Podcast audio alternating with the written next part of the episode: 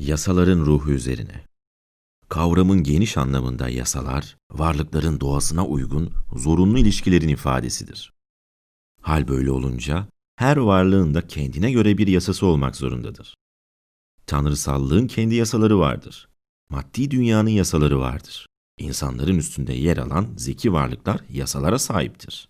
Hayvanların kendi yasaları vardır. Tabii ki insanların da kendi yasaları olacaktır. Her kim ki yeryüzünde saptanan her etkinin kör bir zorunluluktan kaynaklandığını ileri sürüyor, o bir nevi saçmalıyordur. Her şeyin en başında akıl gelir. Yasalar hem birbirinden farklı varlıkların birbiriyle olan hem de bunların hep birlikte olan ilişkisinin ifadesidir.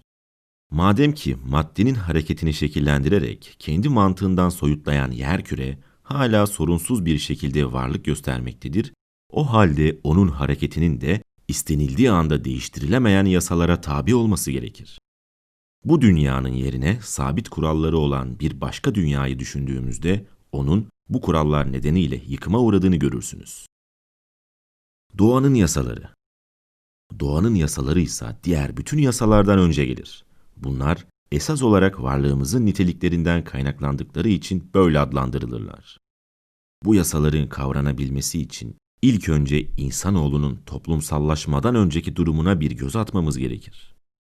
Doğanın yasaları eğer böylesi bir doğal durumda yasa olarak varlık gösterebiliyorsa ancak o zaman böyle adlandırılmayı hak ederler. Bizzat her yasa bize onun yaratıcısını düşündürtür ve dikkatimizi de oraya çeker. Onun zaman sırası açısından değil, önem sırasına göre belirlenmesi de doğal yasaların ilkidir. Doğal şartlardaki insanların ayırt edici özelliği bilgiye değil ama bilgi edinme yeteneğine sahip olmalarıdır. Haliyle onların ilk düşüncelerine baktığımızda da müthiş spekülatif fikirler içeremediğini görürüz. İlk insanlar varlığının kaynağını araştırmaktansa önce varlıklarını ayakta tutmayı esas iş edinmişlerdir. Bu türden bir insan kuşkusuz önce zayıflıklarını keşfederdi ve bu nedenle de aşırı ürkek biri olurdu. Hatta bu özelliği yaşadığı deneyimlerle daha da katmerleşirdi ki ormanda yakalanan bazı yabani insanlar bunu kanıtladılar. Onlar sürekli titriyor ve gördükleri her şeyden kaçıyordu. Bu şartlarda herkes kendisini zayıf, belki en fazla yakınındakine eşit görürdü. Bu nedenle de o insanlar hemen birbirlerine saldırmazlardı. Dolayısıyla barış ilk doğal yasa olarak ortaya çıktı. Bundan dolayı Hobbes'un daha baştan itibaren insanların birbirlerini ezme ve baskı altına alma eğilimi içinde olduklarını söylemesi hata olmuştur. Egemenlik ve baskı altına almak kavramları öylesine çok katmanlı ve ayrıca başka kavramlara bağımlıdırlar ki bunları ilk andan itibaren geçerli saymak mümkün değildir. İnsanlar eğer daha ilk doğal şartlarda savaş durumunda yaşayamıyorsa neden sürekli silahlı dolaşmış ve kapılarını kilitlemek için bir anahtara ihtiyaç duymuşlardır diye sormaktadır. Buradaki iddialarla insanoğlunun kurumlaşmadan sonraki konumu ve henüz toplumsallaşmadan önceki konumu birbirine karıştırılmıyor mu? İnsanoğlu kurumların ortaya çıkmasından sonra saldırı ve savunmanın nedenini keşfetmektedir. İnsanoğlu ilk anda zayıflık hissini gereksinme hissiyle birleştirmeyi bilmiştir. Bununla da o yeni bir doğa yasasına daha yani besin aramaya girişmiş olur. Korku insanı iddia ediyorum ki birbirinden kaçmaya teşvik ederdi. Ancak kısa bir süre sonra karşısındakinin davranışlarından onun da aynı şekilde korku ve endişe içinde olduğunu fark ettiğinde de karşılıklı yakınlaşma başlamıştır. Ayrıca her canlı türde görüldüğü gibi insanoğlu da kendi türünü gördüğü anda içinde bir mutluluk duygusu yükselmektedir. Bu his karşı cinse olan özel ilgiyle birleşince daha da bir artmaktadır. Ortaya çıkan karşılıklı doğal istekler üçüncü yasamız olmaktadır. Başlarda insanoğlunun niteliği duyumsama yeteneğiyle sınırlıydı. Sonra o bilgiye sahip olmaya başladı. Ardından da başka canlı varlıklarda olmayan ikinci bir bağ ortaya çıkmıştı. Toplaşmak için yeni bir unsur daha ortaya çıkmıştı. Ortak yaşamı toplum halinde sürdürme arzusu. Bu da dördüncü doğa yasası olmaktadır. Toplumsallaşan insanoğlu zayıflık hissini gün geçtikçe kaybetmektedir. insanlar arasındaki eşitlik kaybolurken savaş koşulları da ufukta belirmektedir. Giderek her toplum kendi ayırt edici gücünün farkına varmaktadır. Bu durum halklar arasında savaşın da koşullarını oluşturur. Aynı topluma ait insanlar da artık kendi bireysel güçlerinin farkına varmaktadırlar. Ardından da hızlıca toplumsallaşmanın yararlarını kendi lehlerine çevirmenin arayışı içine girerler. Bu da insanlar arasındaki savaş koşullarının zeminini yaratır. Bu her iki savaş koşulu insanlar arasında yasaların oluşmasına yol açmaktadır. İnsanların belirli bir gezegende yaşıyor olmaları, gezegenin büyüklüğü ve üzerinde çok sayıda farklı milletin yan yana yaşıyor olması, halklar arasındaki ilişkileri düzenleyecek yasalara olan ihtiyacı da ortaya çıkarmıştır. Uluslararası yasalar Aynı ülkenin insanları olmaktan kaynaklanan koşullar, insanları bir toplum içinde tutma zorunluluğu, haliyle yönetenlerle yönetilenler arasındaki ilişkiyi de düzenleme ihtiyacı doğurmuştur. Devlet Anayasası Bu yasaların bir de aynı toplumda yaşayan insanların birbiriyle olan ilişkilerini düzenleyen bölümlerinin olması gerekir ki buna da medeni yasalar diyoruz. Uluslararası yasalar doğal zorunluluk nedeniyle şu unsurları içerir. Halklar barış döneminde mümkün olduğunca güçlerine güç katan fırsatları değerlendirirken savaş döneminde ise çok az zararla çıkmanın yollarını ararlar. Savaşın amacı zaferdir. Zaferin amacı ise fetih. Fetihin amacı ise toprakları elde tutmaktır. Bu ve bundan önceki ilkeler de uluslararası yasaları oluşturan yasalara kaynaklık eder. Bütün halklar ki bunlara düşmanlarını yiyen yamyamlar da dahildir, uluslararası yasalara dahil edilir. Onlar da elçi gönderir, elçi kabul ederler. Onlar da savaş ve barış yasalarını tanırlar. Nasıl ki toplumların ilişkilerini düzenleyen uluslararası yasalar vardır, haliyle bunların kendi içlerini düzenleyen devlet hukuku da olacaktır. Hükümeti olmayan herhangi bir toplumun ayakta kalma şansı bulunmaz. Tek tek insanları birbirine bağlayan şeye devletleşme durumu diyoruz bütün erki bir kişinin ya da birçok kişinin yetkisine bırakmak mümkündür.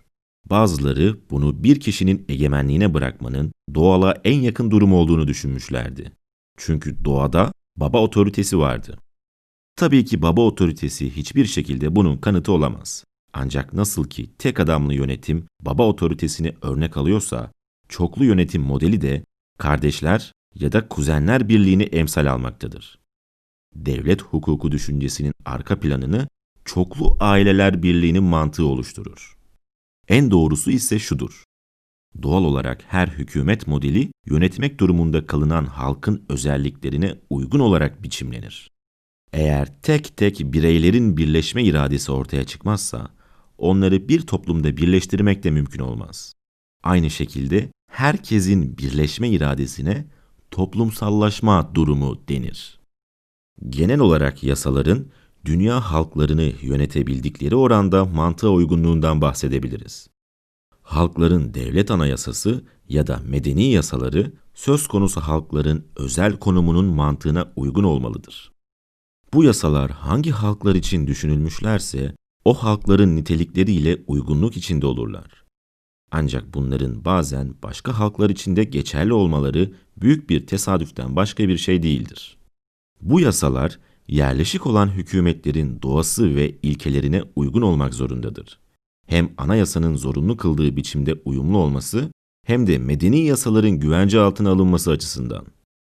Bunların hem ilişkilendirildikleri ülkelerin fiziki konumuyla yani sert, sıcak ve yumuşak iklimleriyle, arazilerinin verimliliğiyle, ülkenin konumu ve hacmiyle hem de halkların toplumsal ekonomik konumlarıyla yani tarım, hayvancılık ya da avcılıkla beslenip beslenmedikleriyle uyumlu olmalıdır. Ayrıca bunlar devlet yapısıyla çelişmeyen özgürlüklerle de uyumlu olmalıdır. Aynı şekilde söz konusu halkın dini yapısı, eğilimleri, mal varlıkları, nüfus oranı, ticari hacmi, gelenek ve görenekleriyle de uyumlu olmalıdır. Ve aynı zamanda bunların birbiriyle olan ilişkileri de uyum içinde olmalıdır. Seçimler, yasa koyucunun amaçları gözlemlenmelidir. Özgür siyasal yaşamı düzenleyen yasalarla tek tek yurttaşların yaşamlarındaki özgürlüğü güvence altına alan yasalar arasında farklar görüyorum. Sanırım özgürlük kavramı kadar bu denli çok anlamda kullanılan ama bir o kadar da hiddetli tartışmalara neden olan başka bir kavram yoktur. Bazıları bu kavramı iktidar koltuğuna iyice yerleşmesine yardımcı oldukları bir tiranı yeniden o tahttan indirebilmenin olanağını vurgulamak için kullanırken, diğerleri ise biat etmek istedikleri birinin seçilebilmesi için kullanmaktadır. Bazıları bunu silah taşımak ve şiddete başvurmak için kullanırken, diğerleri bu kavramı kendilerini, kendi halkından birinin kendi yasalarıyla yönetmesinin önceliğini vurgulamak için kullanmaktadır. Nitekim bazıları da bu kavramı belirli bir devlette belirli bir yönetim sistemini hayata geçirmek, diğer yönetim sistemlerini de kenara koymak için kullanmaktadır. Cumhuriyet yönetimini beğenenlere göre bu yönetim şekli özgürlüğü en iyi uygulayan sistemken monarşi yönetimini ziyadesiyle yaşamış olanlar da söz konusu kavramın o yönetim şeklinde en iyi uygulandığını görüp söylemektedir. Sonuçta herkes özgürlük kavramının onun en çok beğendiği ve yatkın olduğu yönetim biçiminde en iyi şekilde hayata geçirileceğini düşünmektedir. Bazıları Cumhuriyet yönetiminde zararları ve etkilerinden dolayı şikayet edilen şeylerin nedenlerini her zaman göz önünde bulundurmamaktan dolayı özgürlüğün en çok bu yönetim biçiminde uygulanacağını düşünmekte ve dolayısıyla monarşiyi de bu nedenle uygulanamaz bulmaktadır. Özellikle de demokraside halkın istediği her şeyi yapabilmesi nedeniyle özgürlüğü çoğunlukla bu yönetim biçimine ilişkilendirirler. Bu arada halkın şiddetiyle halkın özgürlüğü de sıklıkla birbirine karıştırılır. Özgürlük nasıl sağlanır? Kabul ediyorum. Sanki halk demokrasilerde istediğini yapabilmektedir. Ancak siyasal özgürlük insanın canının istediğini yapması değildir.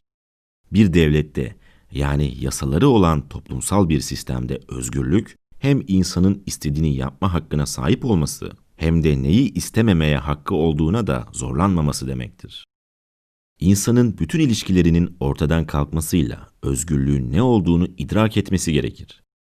Ne demokrasi ne de aristokrasiyle yönetilen ülkeler öz itibariyle özgür devletlerdir. Siyasal özgürlük sadece ılımlı bir devlet yönetiminde mümkündür. Hatta bu ılımlı yönetimlerde bile her zaman bulunmayabilir. O sadece insanın şiddeti istismar edemediği dönemde bulunur. Ancak insanoğlunun ezelden beri yönetime geldiği anda gücü istismar ettiği görülmektedir. O, kendi sınırlarını keşfedinceye kadar gider.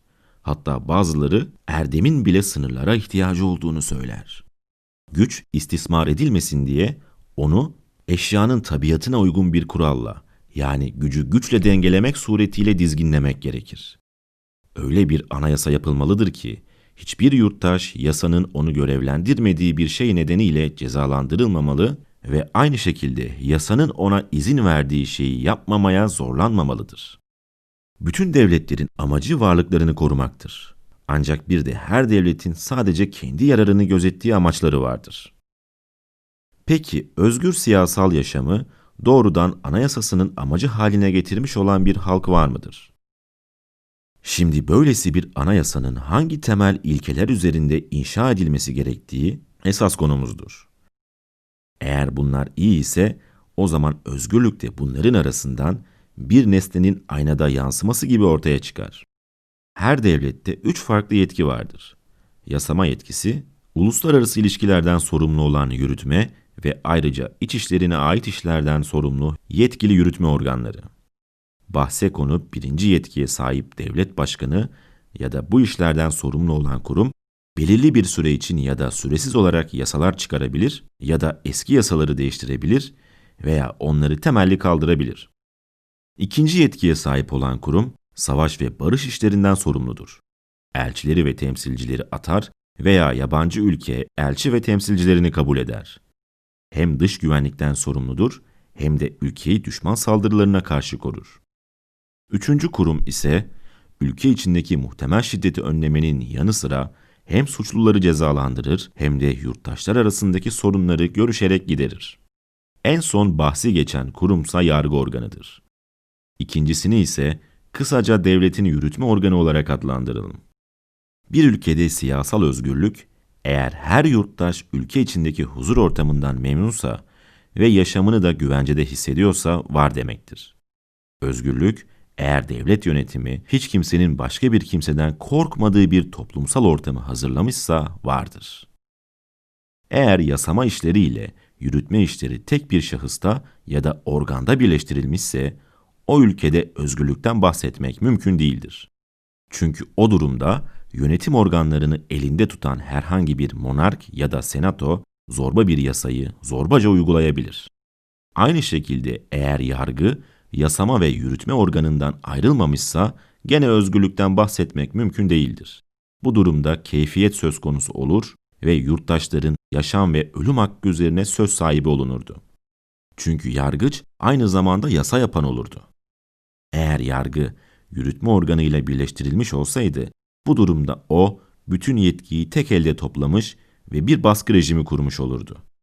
Eğer aynı şahıs ya da kodamanlardan, soylulardan veya halkın temsilcilerinden oluşan bir kurum her üç yetkiyi birden kullansaydı, o ülkede her şey bitmiş olurdu. Bu durumda o, istediği yasayı çıkarır, başka ülkelerle istediği anlaşmaları yapar ve aynı zamanda yurttaşlar arasındaki bütün sulh konuları ile tartışmalı işler hakkında karar vermiş olurdu. Bu nedenle ülkeyi despotik bir tarzda yönetmek isteyen devlet başkanları her daim devletin bütün yetkilerini tek elde toplamayı amaçlamışlardır. Hakkında konuştuğumuz devletin anayasasının temel düşünceleri az önce bahsettiğim gibidir. Yasama organı iki parçadan oluştuğunda birinin diğerini veto hakkı nedeniyle birbirlerini anayasaya bağlı kalmaya zorlayacaktır. Ayrıca her ikisi birden yürütme organı tarafından dengelenecektir. Aynı şekilde o da diğer ikisi tarafından dengelenecektir.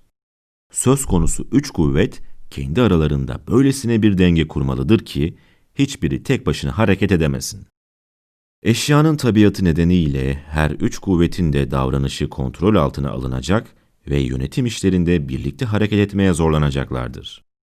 Yürütme, yasama işlerine sadece veto hakkıyla karışabileceği için yasama işlerinin görüşüldüğü toplantılara müdahil olamayacaktır. Öneri bile yapmasına gerek yoktur. Çünkü zaten onun karşı olduğunu düşündüğü önerilerin karar altına alınmasını reddetmeye hakkı olacaktır. Eğer yürütme organının devlet bütçesini reddetmenin dışında bir de onun nasıl oluşturulmasına dair öneride bulunma hakkı olsaydı, orada özgürlükten bahsetmek mümkün olmazdı. Çünkü o, yasamanın en önemli görev alanı olan görüşmelere öneri yapma hakkıyla müdahale etmiş olurdu. Eğer yasama organı bütçe yapma hakkını bir yıllığına değil de süresiz olarak kullansaydı, özgürlüğünü anında kaybetmekle karşı karşıya kalırdı. Çünkü bu durumda yürütme organı ondan bağımsız hale gelirdi. Nitekim böylesi bir hakkı elde ettikten sonra bunun başka bir organ tarafından mı verildiği yoksa kendisinin mi bu halkı elde ettiğinin hiçbir anlamı kalmazdı. Aynı tehlike yasama organının deniz ve kara kuvvetlerini ilgilendiren kararları bir yıllığına değil de süresiz olarak vermesinde de meydana gelirdi. Yürütme organının diktatörlüğe yönelmemesi için ona teslim edilen orduyu halkın evlatlarından oluşturmak ve o askerleri de halkçı bir ruhla eğitmek gerekir. Bunu hayata geçirmek için de iki yöntem vardır. Birincisi, askerler öylesine gelir sahibi olmalıdırlar ki halka karşı bir zaaf içinde olmasınlar. Yazar burada rüşvet, yağma veya haraçtan bahsetmektedir. İkincisi, onlar orduya sadece bir yıllığına alınmalıdırlar.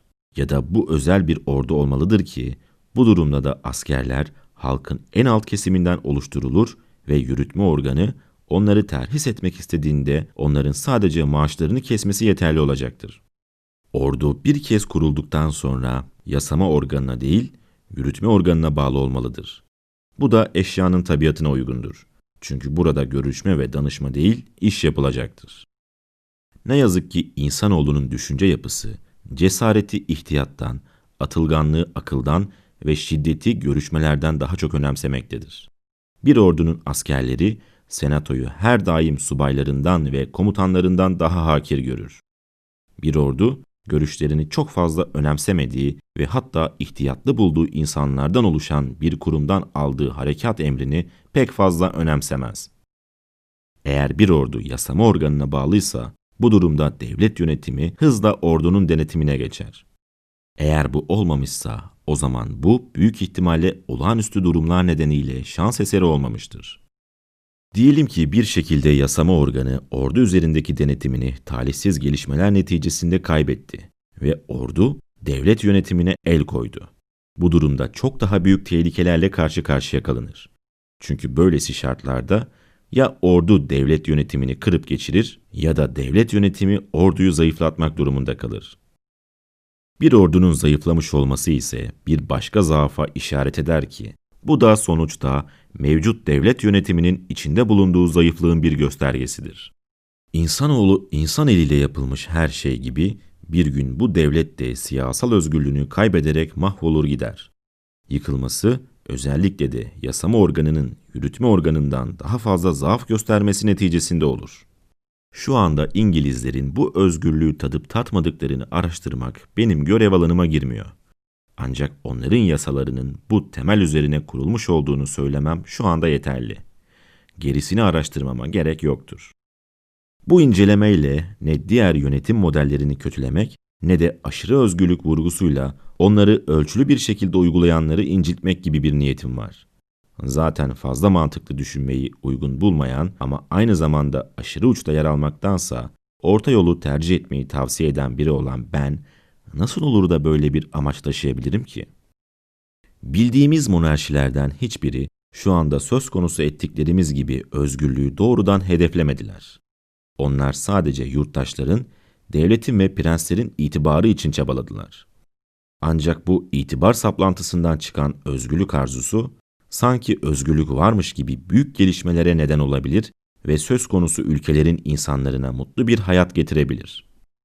Söz konusu kuvvetler ayrılığı, monarşilerde az önce konuştuğumuz anayasaya göre ayrıştırılmış ve gerekçelendirilmiş değildir. Her devlet yönetimi şu veya bu şekilde siyasal özgürlüğe yakınlaşarak kendine has bir kuvvetler ayrılığı uygulamaktadır.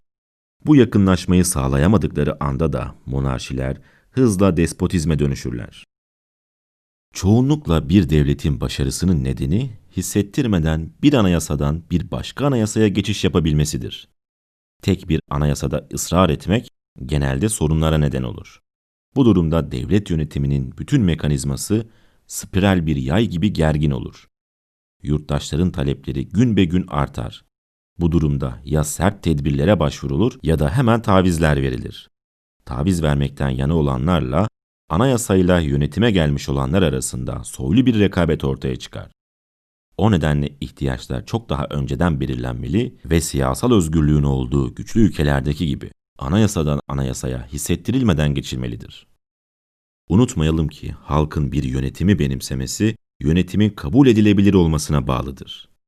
Tek bir kişinin yürürlüğe soktuğu bir uygulamayla bir çuval incir rahatlıkla berbat edilebilir. Montesquieu, Yasaların Ruhu Üzerine Ben, denizin ötesindeki sesler.